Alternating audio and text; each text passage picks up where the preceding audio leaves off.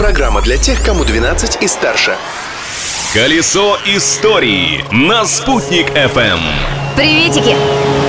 Слышите, наш корабль скоро отправляется в историю дня, так же, как это сделал 10 апреля 1912 года легендарный «Титаник». Через четыре дня, как вы знаете, плавучий дворец свое плавание трагически закончил, но наша с вами прогулка продлится всего несколько минут и закончится хэппи-эндом. Так что добро пожаловать на борт!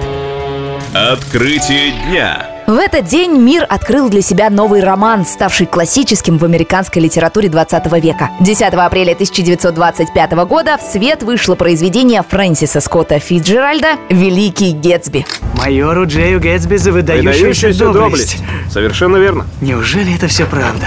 Роман окрестили квинтэссенцией века джаза. Так называли в Америке непростое время сразу после Первой мировой войны и до начала Великой депрессии. Придумал этот термин как раз Фитджеральд. Он же, кстати, написал рассказ «Загадочная история Бенджамина Баттона», по которому сняли одноименный фильм. Вывод из всего этого следующий. Если вы «Великого Гетсби» еще не читали, сегодня самое время взяться за эту книгу. Событие дня. Разберемся, что интересного в этот день случилось в наших краях. 10 апреля в 1905 году в Уфе состоялся розыгрыш благотворительной лотереи. Организовала ее жена губернатора София Ипполитовна Соколовская в пользу нуждающихся учениц Мариинской первой женской гимназии.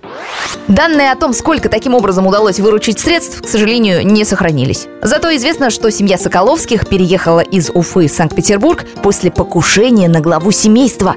Качестве возмездия за разгон первомайской демонстрации неизвестный революционер выстрелил в губернатора во время антракта в Уфимском летнем театре в Веденеевском саду. Соколовскому повезло, ранение было не смертельное.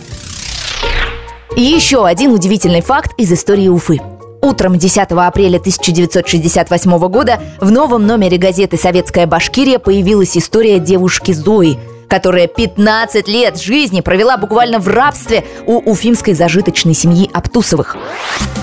Попала она в семью еще малолетним ребенком. Ни паспорта, ни других документов у нее не было. С детских лет Зоя нянчилась с тремя сыновьями Аптусовых и делала практически всю домашнюю работу. Когда сыновья выросли, Зоя стала не нужна, и Аптусовы выгнали девушку на улицу. Но мир не без добрых людей. Двое уфимок, которые поверили в невероятную историю Зои, написали заявление от ее имени в Орджоникидзевское отделение милиции. Его начальник взял дело под свой личный контроль. В итоге справедливость восторжествовала. Девушка получила крышу над головой, работу в детском саду, а ее мучители были уволены с работы и выплатили девушке зарплату за три последних года, проведенных у них.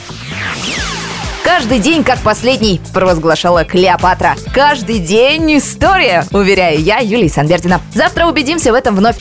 Колесо истории на «Спутник FM.